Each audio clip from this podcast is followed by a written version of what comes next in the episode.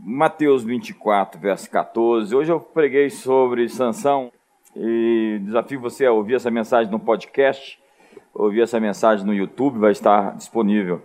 Falei de maneira pastoral profética e agora eu quero falar de maneira apostólica para você. 24, 14, Mateus, Evangelho de Jesus. E esse Evangelho do Reino será pregado em todo o mundo em testemunho a todas as nações, e então virá o fim. Veja que a mensagem que Jesus está nos dizendo em Mateus 24, que será pregada no mundo inteiro como testemunho às nações. Observe a frequência dessa palavra nações. Nós somos a comunidade das nações. Está sempre direcionada a uma mensagem agressiva sobre a chegada de um novo governo. Essa é a história e eu vou fazer uma narrativa sequencial hoje, mostrando textos bíblicos como é o desejo, o desejo, a vontade de Deus de que o reino de Deus seja pregado. O evangelho do reino de Deus será pregado a todas as nações. Será que nós estamos pregando o evangelho do reino ou estamos pregando um outro tipo de evangelho? Nós aprendemos um evangelho de salvar-se, de fugir, de escapar. Eu estou bem certo que nós temos que reevangelizar a igreja. É, a minha missão nesses próximos anos é evangelizar os evangelizados. Eles ouviram uma mensagem sobre salvação e eles ficaram nesse ambiente de tentar escapar, fugir, escapulir, sobreviver. E a ideia de Jesus nunca foi essa. Nós não anunciamos aqui uma religião, estamos anunciando um reino. Não é simplesmente combater a corrupção de um país é mais que isso, é trocar um governo por outro. É o reino de Deus, que não consiste em comida e bebida, mas em justiça. Se você disser que o reino está ali ou acolá, não creia, ele está no meio de vocês. E se disserem para você que o reino está ali e não tem justiça, é outra coisa senão reino.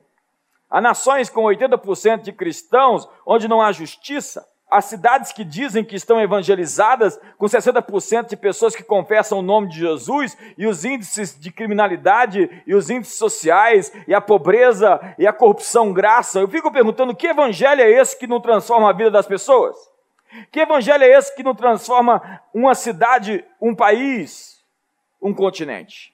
O que os profetas disseram sobre o reino de Deus? Daniel capítulo 2, 44, é um dos meus textos principais, fala sobre que nos dias desses reis, está falando daquela estátua, cabeça de ouro, peito de prata, com as coxas e o ventre de bronze, e as pernas e os pés de ferro, e os pés parte de ferro e parte de barro. Vem uma pedra, o Deus do céu suscitará um reino que jamais será destruído. E este reino não passará a outro povo, esmiuçará e consumirá todos esses reinos, mas ele mesmo subsistirá para sempre. Uma pedra cortada sem auxílio de mãos, vai ali e derruba a Babilônia, a Grécia, a Média, a Pérsia, Roma e tudo aquilo que representa o governo do homem influenciado por anjos caídos. No capítulo 7 de Daniel, estamos no mesmo profeta, no verso 27 diz: O reino e o domínio e a majestade dos reinos debaixo de todo o céu serão dados ao povo do Santo do Altíssimo, e o seu reino será o reino eterno, e todos os domínios o servirão e lhe obedecerão. Isaías 32, portanto, vai dizer: E eis que reinará um rei, com justiça, e em retidão governarão príncipes. Jesus pregava que o reino de Deus havia chegado. Quando ele veio, ele trouxe consigo o seu reino. A palavra reino, basileia, no grego, é usada 156 vezes no Novo Testamento. A mensagem da igreja é reino. João o Batista anunciava o reino de Deus. Arrependei-vos, porque o reino de Deus é chegado. É claro que ele não fazia isso de maneira suave, ele tinha uma mensagem um pouco mais dura. Raça de víboras, serpentes, Arrependei-vos, o machado está na raiz das árvores. Eu confesso a você que nesses dias eu estou tentado a pregar no estilo de João o Batista. É, eu acho que é o nome. Mateus cita o reino de Deus 56 vezes, o evangelista. Marcos cita 20 vezes a palavra basileia. João 5, Atos dos Apóstolos oito vezes, e Paulo fala sobre o reino de Deus pelo menos 16 vezes. Jesus disse aos discípulos: vão e preguem o reino. Atos capítulo 1 diz assim: Escrevi o primeiro livro, ó Teófilo, relatando todas as coisas que Jesus começou, começou a fazer e a ensinar. Ele começou ali, ele ainda está fazendo ele é o mesmo ontem, hoje e para sempre será quem sempre foi. Ele está vivo, assentado no trono. Existe alguém no trono, não desespere. Existe alguém no trono. Seus olhos são, são como chamas de fogo, seus pés como bronze polido, a sua voz como a voz das muitas águas, seu cabelo como a alva lã e o seu rosto como o sol na sua força. Ele é o rei dos reis, ele é o senhor dos senhores, ele está no trono até ao dia em que, depois de haver dado mandamentos por intermédio do Espírito Santo aos apóstolos que escolhera, foi elevado às alturas, foi assunto aos céus. A esses também, depois de ter padecido, se apresentou vivo, com muitas provas incontestáveis, aparecendo-lhes durante 40 dias, e nesses 40 dias, falando das coisas concernentes ao reino de Deus. Ele fez uma imersão de 40 dias com os discípulos sobre o reino de Deus. Imagine 40 dias com Jesus numa imersão sobre o reino de Deus. Paulo, dizem as Escrituras, ensinava todo o tempo, dia e noite, sobre o reino de Deus. Apocalipse capítulo 11, verso 15, é um dos meus textos preferidos. O sétimo anjo, é a sétima trombeta. Você lembra da sétima trombeta, aquele disco vinil? Ah, você não é tão velho assim. A sétima trombeta diz assim: e houve no céu grandes vozes, dizendo: O reino do mundo se tornou do Senhor do nosso Senhor e do seu Cristo, e ele reinará pelos séculos dos séculos. Venha me dizer que o mundo jaz no maligno, mas as nações vão se dobrar, todo joelho vai se dobrar, toda língua vai confessar que Jesus Cristo é o Senhor para a glória de Deus Pai. Uma parte da igreja hoje está pregando e crendo em outra mensagem, eles estão querendo fugir. É engraçado num momento como esse, de pandemia, de crise, de convulsão social, as pessoas já vão voltar à velha mensagem. Nossa mensagem, quero lhe afirmar, continua sendo o reino de Deus. Colossenses 1:3 diz, 1:13 diz que nós fomos transportados do império das trevas para o reino do filho do seu amor. Nós já estamos no reino.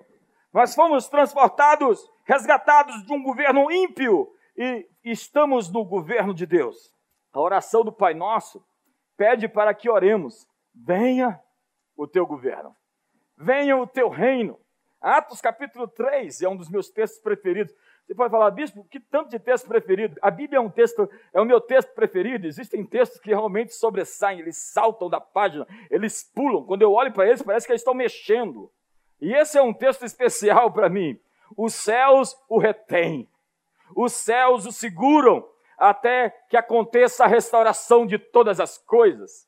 Arrependei-vos, pois, e convertei-vos para serem cancelados os vossos pecados, a fim de que da presença do Senhor venha tempos de refrigério, que venha um sopro de refrigério nesse segundo semestre sobre o Brasil, sobre a sua vida de maneira pessoal, sobre as nações da terra, e eu tenho certeza que vai acontecer. E ele envie o Cristo, que já vos foi designado, Jesus, ao qual, olha o texto, é necessário que o céu receba que o céu o retenha até aos tempos da restauração de todas as coisas. Não está falando da destruição de todas as coisas, da restauração de todas as coisas. Eu vou repetir: da restauração de todas as coisas. Esse é o Evangelho, essa é a mensagem. Os céus estão segurando Jesus até o tempo em que todas as coisas devem ser restauradas. De que falou Deus por boca dos seus santos profetas desde a antiguidade. Eu fico energizado, eu fico ativadíssimo quando eu leio esses textos. Será que você está aí também comigo? Me ajuda aí. o que foi escrito pelos santos profetas, então, já que ele disse que foi escrito pelos santos profetas, foi dito pela boca dos profetas, o que eles disseram? Se esse texto de Atos 3, 21 está falando que os profetas disseram, vamos saber o que os profetas disseram então. Capítulo 2 de Isaías diz: Palavra que em visão veio a Isaías, filho de Amós, a respeito de Judá e Jerusalém. Nos últimos dias, Acontecerá que o monte da casa do Senhor será estabelecido no cimo dos montes e se elevará sobre todos os outeiros, e para ele afluirão os povos. Irão muitas nações, muitas nações, Brasil estará lá, e dirão: Vinde, subamos ao monte do Senhor e à casa do Deus de Jacó, para que nos ensine os seus caminhos e andemos pelas suas veredas, porque de Sião sairá a lei e a palavra do Senhor de Jerusalém. E ele julgará os povos e corrigirá muitas nações. Essas converterão as suas espadas em relhas de arado e as suas lanças em podadeiras. Uma nação não levantará a espada contra outra nação, nem aprenderão mais a guerra. Todos os judeus sabiam das implicações políticas das profecias sobre o Messias. É incrível que se a gente contasse para os judeus do primeiro século, ou para os reformadores do século XVI, o que nós cremos hoje como igreja, eles falaram: vocês ficaram tão estúpidos. Como vocês conseguem acreditar em tanta bobagem? Qual foi o ponto de inflexão? Qual foi o momento em que a gente mudou a nossa teologia? Eu tenho é, esse mapa, né, esse, essa linha do tempo, e eu posso mostrar em uma outra ocasião. O que os profetas disseram, que Atos dos Apóstolos, capítulo 3, verso 21, está dizendo. Vamos então ao capítulo 9 de Isaías, que diz assim: porque o menino nos nasceu, um filho se nos deu. O governo está sobre os seus ombros, o principado está sobre os seus ombros. E o seu nome será maravilhoso, conselheiro, Deus forte, Pai da eternidade, príncipe da paz. Para que o aumento do seu governo venha paz sem fim.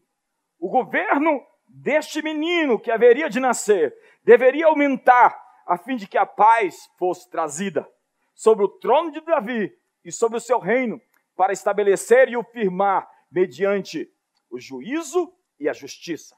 Que juízo e justiça venham sobre o Brasil. Que a justiça desça do céu como orvalho e a retidão corra com, como um rio perene. Desde agora e para sempre, o zelo do Senhor dos Exércitos fará isso. Nós estamos esperando o teu zelo, Senhor. Estamos, de fato, aguardando o teu zelo. Então, o capítulo 51 de Isaías, que é um capítulo muito especial para mim, é um dos meus textos preferidos. Diz assim: Atendei-me, povo meu, escutai-me, nação minha, porque de mim sairá a lei, e estabelecerei o meu direito como luz para os povos. Luz para os povos. Perto está a minha justiça, aparece a minha salvação, e os meus braços dominarão os povos. Sim, Senhor, vem dominar o Brasil. As terras do mar me aguardam e no meu braço esperam. O que os salmos então dizem? Salmo 110, que é um dos meus salmos preferidos, diz: E disse o Senhor ao meu Senhor: Assenta à minha direita, até que eu ponha os teus inimigos debaixo dos teus pés. Esse é um dos textos mais citados, se não mais citado, do Antigo Testamento, do Novo Testamento. O Senhor enviará de Sião o cetro do seu poder, dizendo: domina no meio dos teus inimigos. Brasil, domina no meio dos teus inimigos. O Senhor, à tua direita, no dia da sua ira, esmagará os reis. Que pesado isso. Ele julga entre as nações e enche-as de cadáveres, esmagará cabeças por toda a terra. Então o que diz mais um salmo, número 2? Pede-me e te darei as nações por herança. O coração de Deus está nas nações, e as extremidades da terra por tua possessão. Ide por todo mundo e pregai o evangelho a toda criatura, fazendo discípulos de todas as nações. O coração de Deus está nas nações, e com vara de ferro as regerás, e as despedaçarás como um vaso de oleiro. Vara de ferro, vaso de oleiro. Jesus veio ao mundo para reger as nações. E os reis da terra irão se curvar perante ele, fique sabendo. O sonho do pai sempre foi que o filho tivesse as nações por herança. Diz o Salmo 22: Lembrar-se-ão do Senhor, e a ele se converterão os sims da terra. Perante ele se prostrarão todas as famílias das nações, pois do Senhor é o reino, e é ele quem governa as nações. Salmo 102 diz: Todas as nações temerão o nome do Senhor, e todos os reis da terra a sua glória, quando se reunirem os povos e os reinos para servirem o Senhor. Salmo 72 diz: domine ele de mar a mar, de oceano a oceano, do Pacífico, no Índico, no Atlântico, e desde o rio até os confins da terra, curvem-se diante dele os habitantes do deserto e os seus inimigos lambam o pó. Paguem-lhe os tributos os reis, e todos os reis se prostem perante ele, todas as nações o sirvam, o coração de Deus tem as nações dentro dele.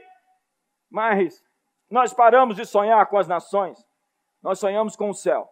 Enquanto o Islã está sonhando em discipular as nações. O marxismo e o globalismo querem as nações. E nós? Nós construímos pequenas subculturas enquanto esperamos pelo arrebatamento. Nós nos escondemos nos nossos guetos e ficamos encasulados nas quatro paredes. Mudamos a mensagem de influenciar o mundo para escapar do mundo. Nós ficamos confinados e perdemos a nossa influência cultural. Nosso sal se tornou insípido, se tornou sem gosto, e por isso estamos sendo pisados, viramos subcultura. Jesus nos chamou para ser sal da terra e a luz do mundo, não o sal da igreja e a luz da religião. O chamado da igreja, portanto, é para discipular as nações. Mas hoje o que acontece? Nós tentamos simplesmente sobreviver. A comunidade gay recebe os Grammys. Novelas e Hollywood forjam a cultura. E nós? Hoje a esquerda cultural se concentra em fazer discípulos das nações. Eles doutrinam tão bem os seus discípulos que até mesmo os que se afirmam cristãos dentro da igreja, para se libertarem do marxismo, é quase uma obra de exorcismo. Olha para o seu irmão e fala para ele: está tenso aqui. e está mesmo. No New York Times, a CNN, a Globo definem o que é notícia e o que não é notícia. Agora o governo quer ter um tal de Ministério da Verdade. Está acontecendo lá no Belém do Pará. O governador classificou o que é fake news ou não. É o monopólio do poder de definir o que é a verdade e o que não é a verdade. É o direito de mentir, é o monopólio da mentira. A guerra, eu vou repetir, a guerra é entre o governo de Deus versus o governo humano influenciado por demônios. O governo de Deus tem como símbolo uma mulher. Lá em Apocalipse 12, você vê a mulher e o dragão. O governo do homem é uma besta, é um monstro. Apocalipse 12 é a luta entre o dragão e a mulher, Babilônia e Jerusalém, a utopia versus a distopia, o governo do homem versus o governo de Deus. A história, portanto, é o registro da luta entre Jerusalém versus Babilônia. Agostinho de Pona, você sabe, em Cidade de Deus, discorreu sobre duas cidades. E ele dizia: dois amores erigiram duas cidades, Babilônia e Jerusalém. Aquela é o amor de si até ao desprezo de Deus. Esta, o amor de Deus até o desprezo de si.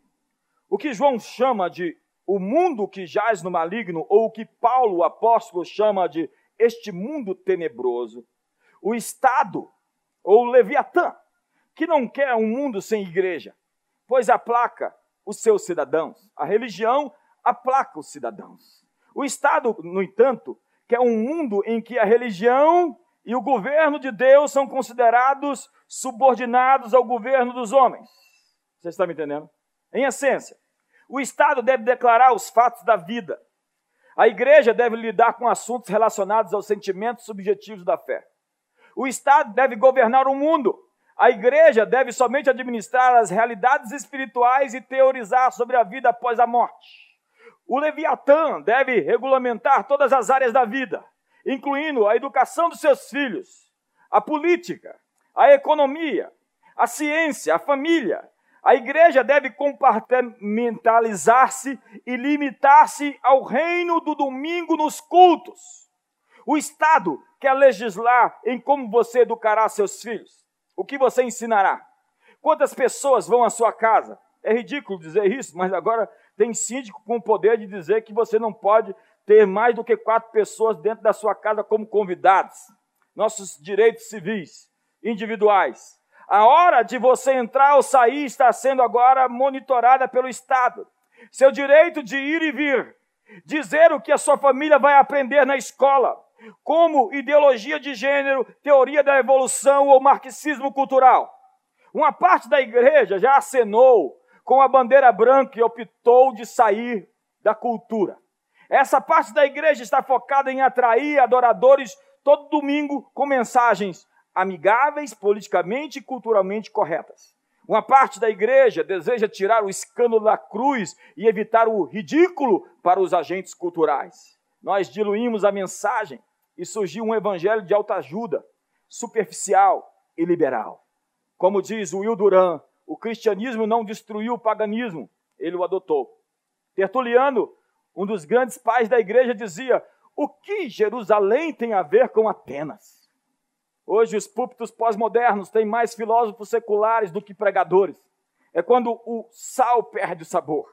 A igreja, contudo, não deve ficar em silêncio, não pode ficar em silêncio, enquanto milhões de bebês em gestação estão sendo legalmente assassinados por meio do aborto.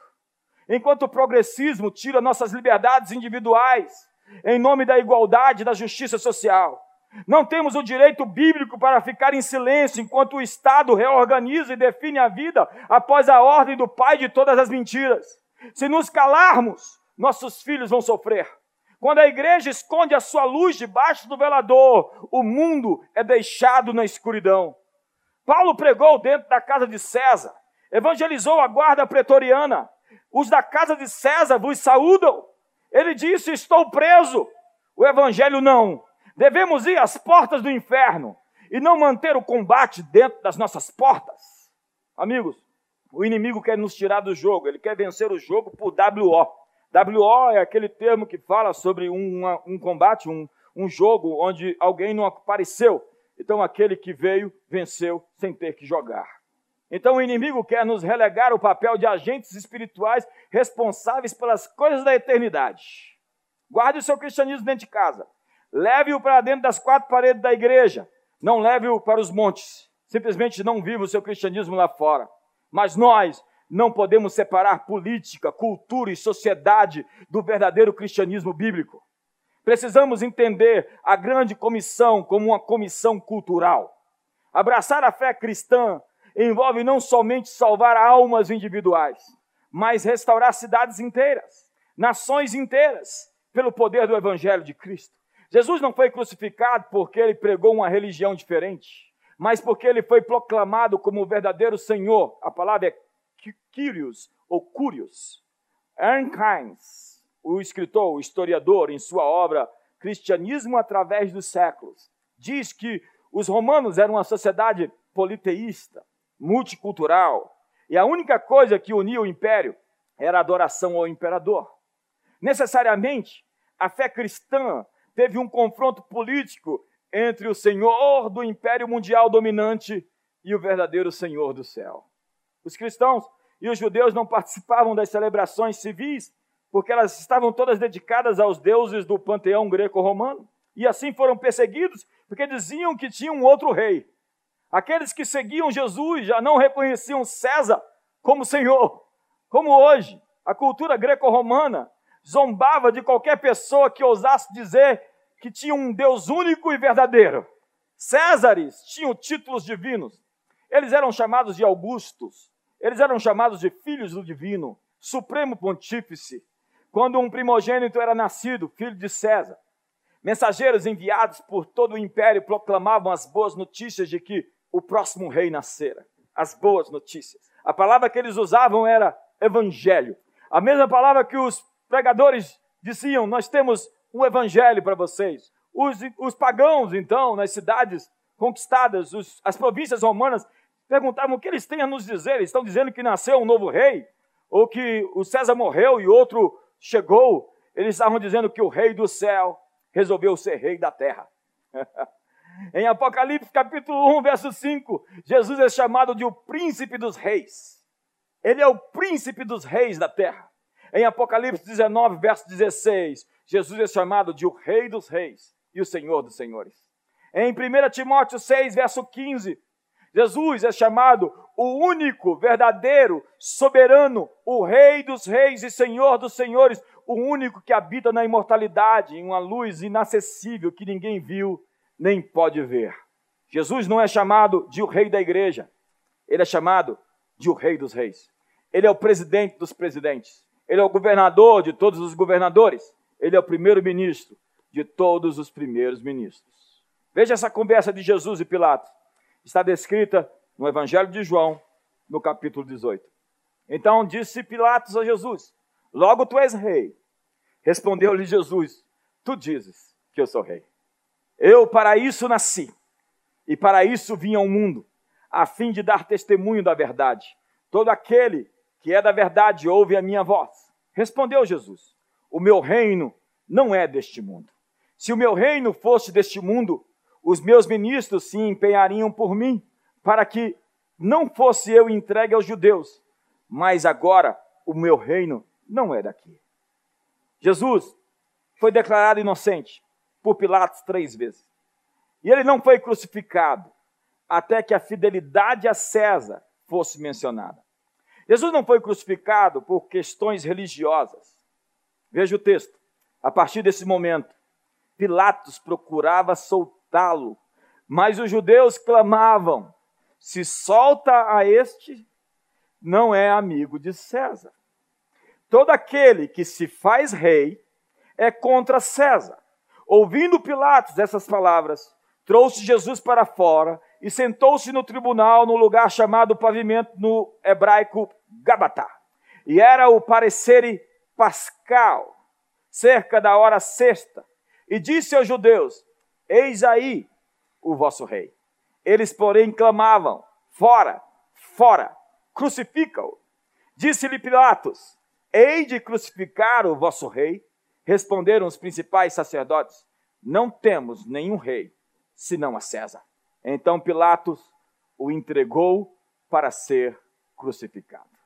Quando Jesus disse a Pôncio Pilatos: Meu reino não é deste mundo, ele não estava dizendo que o seu reino não estava simplesmente sendo gerado na terra. Ele não estava dizendo que ele não estava envolvido nos assuntos desse mundo, mas que o seu poder não se originava das construções sociais de Roma. Como diz a canção, reinos vêm e vão, seu trono aqui está. Roma viria abaixo. O império japonês, chinês, turcos otomanos viriam abaixo. Como diz Leon Tolstói, o cristianismo, no seu verdadeiro significado, destrói o Estado. King John II, da Coreia do Norte, acreditava que fora a fé cristã que destruiu os fundamentos do Império Soviético. Ele estava certo.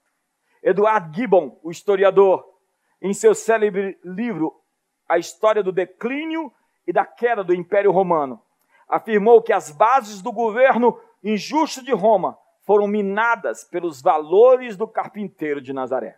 Foi Rodney Stark, professor de religiões comparadas da Universidade de Washington, que disse que o cristianismo civilizou a humanidade, acabou com o aborto, com o incesto, com as relações pervertidas e maldosas, substituiu a moralidade pagã por uma nova espiritualidade científica, racional e altamente moral. O verdadeiro cristianismo, portanto, é uma ameaça aos ditadores e déspotas e a todos os políticos que exercem o seu poder em causa própria. A mensagem do Evangelho não é sobre uma religião, mas sobre um governo. Temos que reevangelizar a igreja. Jesus disse: Se eu expulso demônios pelo dedo de Deus, certamente é chegado o reino de Deus sobre vós. Para ele, o reino representava um choque de poderes, cujo poder vigente seria substituído por uma nova ordem. Os historiadores definiram isso como o crepúsculo dos deuses. Os deuses caíram no ostracismo, a fé cristã surgiu e todos os bárbaros se dobraram diante do carpinteiro de Nazaré. Mas especialmente hoje, nós vemos uma insurreição de todas as divindades nesse Armagedon final.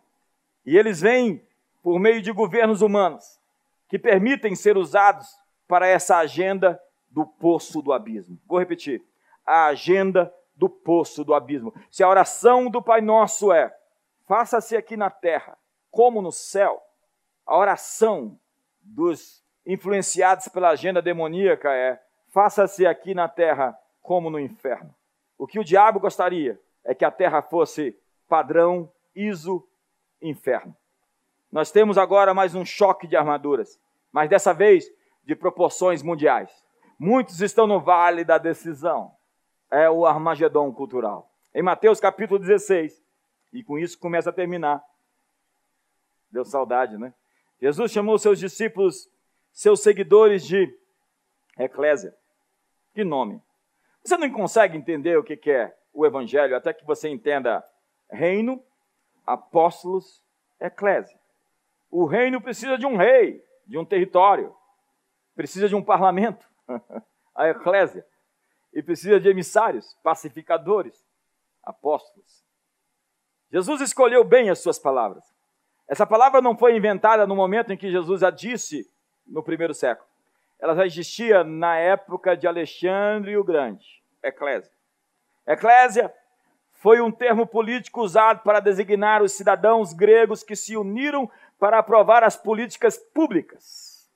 Nós vemos em Atos capítulo 19 essa expressão no verso 32, onde a eclésia secular se reúne para decidir o que fazer no caso de Diana dos Efésios. Entenda, o culto das imagens de Diana decaiu. Em Éfeso se vendia muitas imagens.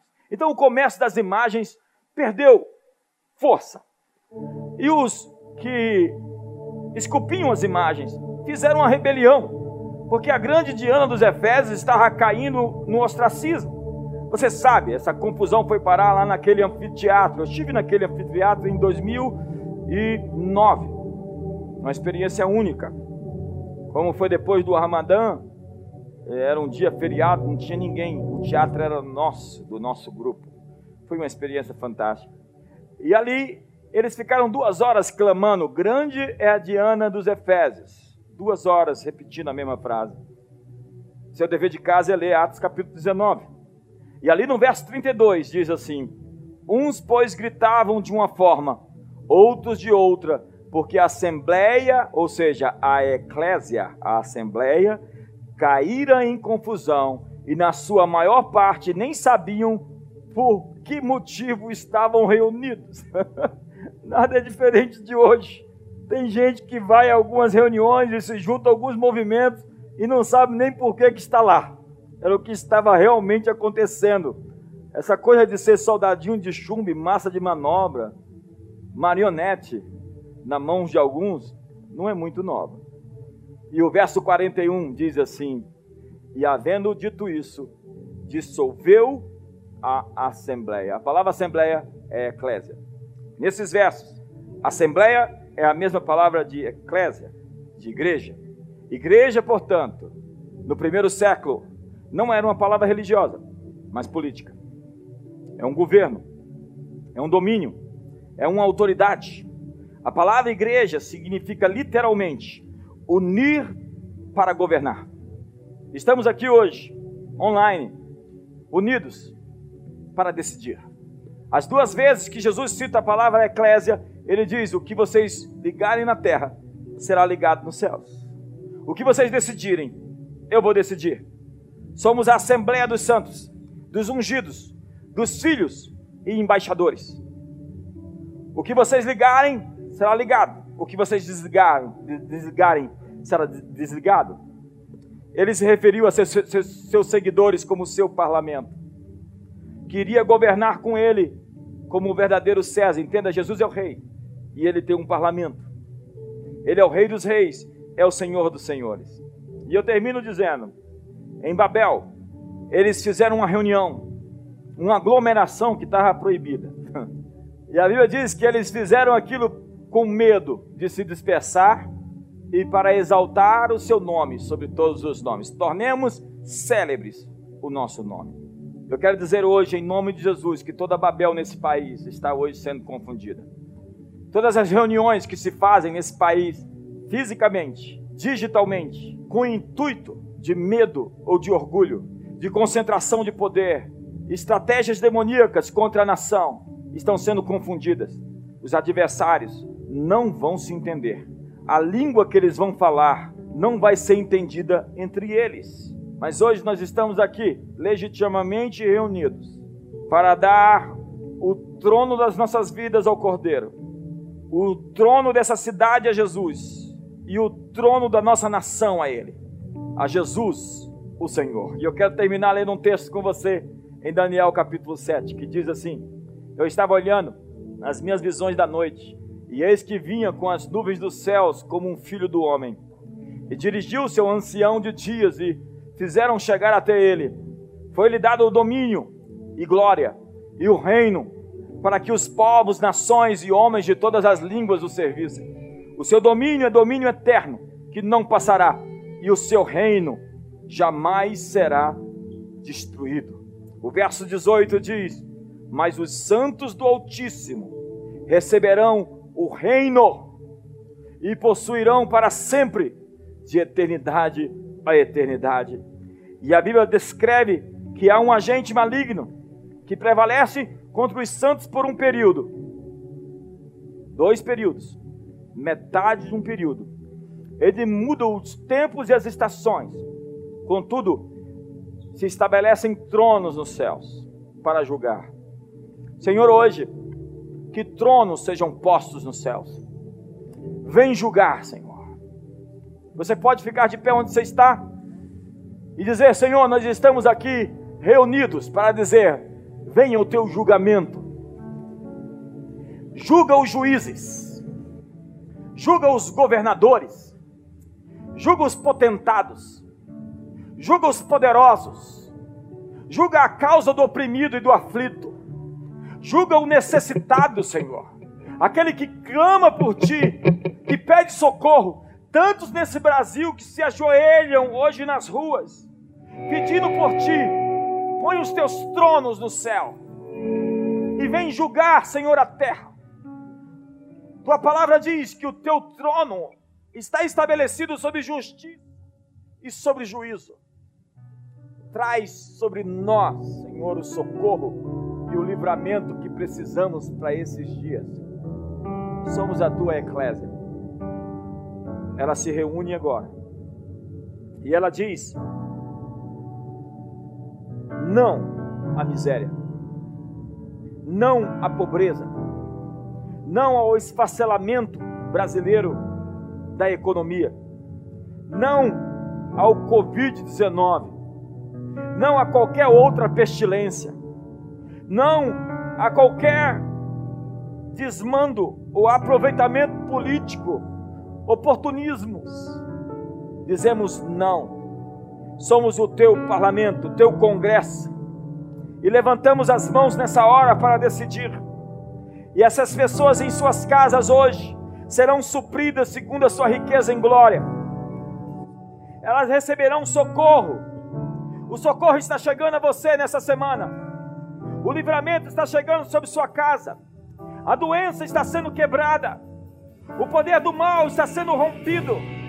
A glória de Deus está enchendo a terra como as águas cobrem o mar. Levante as suas mãos e diga: Venha o teu reino, venha o teu governo sobre o Palácio do Planalto, sobre o Supremo Tribunal de Justiça Federal Venha o teu reino sobre o Congresso Nacional. Venha o teu reino sobre os mercados, sobre os shoppings, sobre a indústria. Venha o teu reino. Levante as suas mãos. Levante as suas mãos. Levante as suas mãos.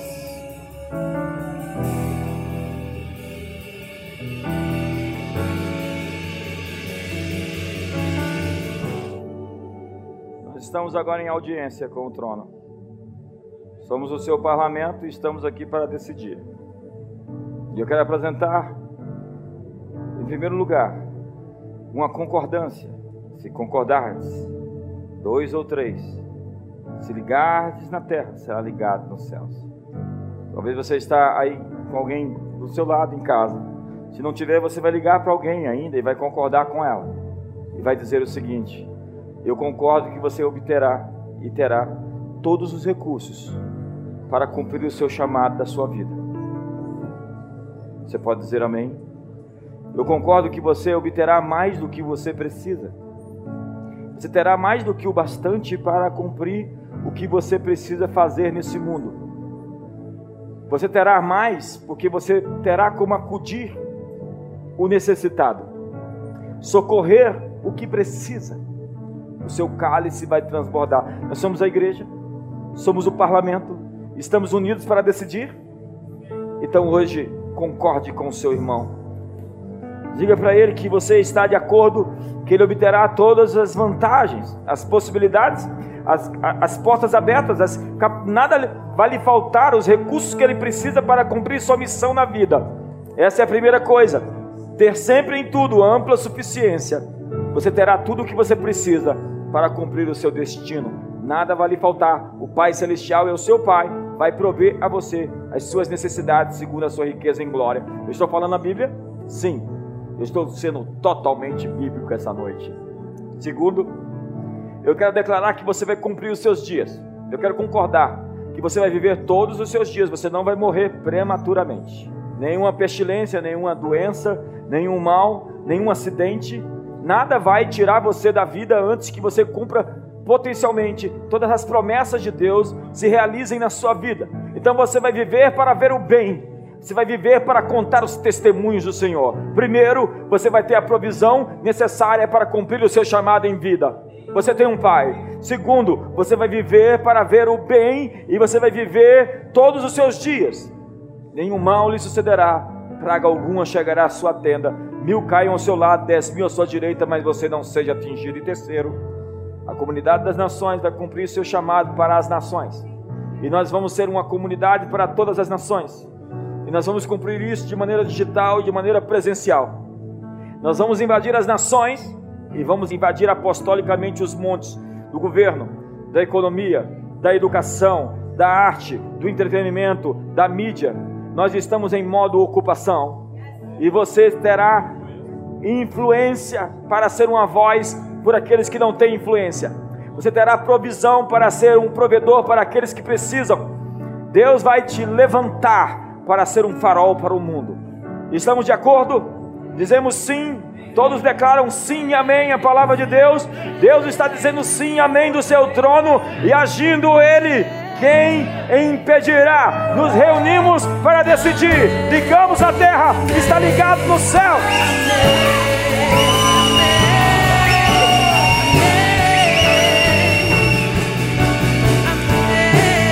Levante as suas mãos. Pai, muito obrigado por essa noite. Eu sinto anjos aqui. É verdade, nesses dias, esses dias de pressão, de tribulação, de muitos demônios, os poços do abismo se abriram. Alguns seres do inferno vieram para o mundo. Eu sinto que anjos poderosos estão no nosso meio também. Principalmente, não é também. Essencialmente, essa é a nossa ênfase. E que você se encontre com anjos nos próximos dias. Que você seja ministrado por eles. Que o Espírito Santo te encha de poder. Que você receba visões e sonhos durante a noite. Que Deus te dê direções objetivas para a retomada.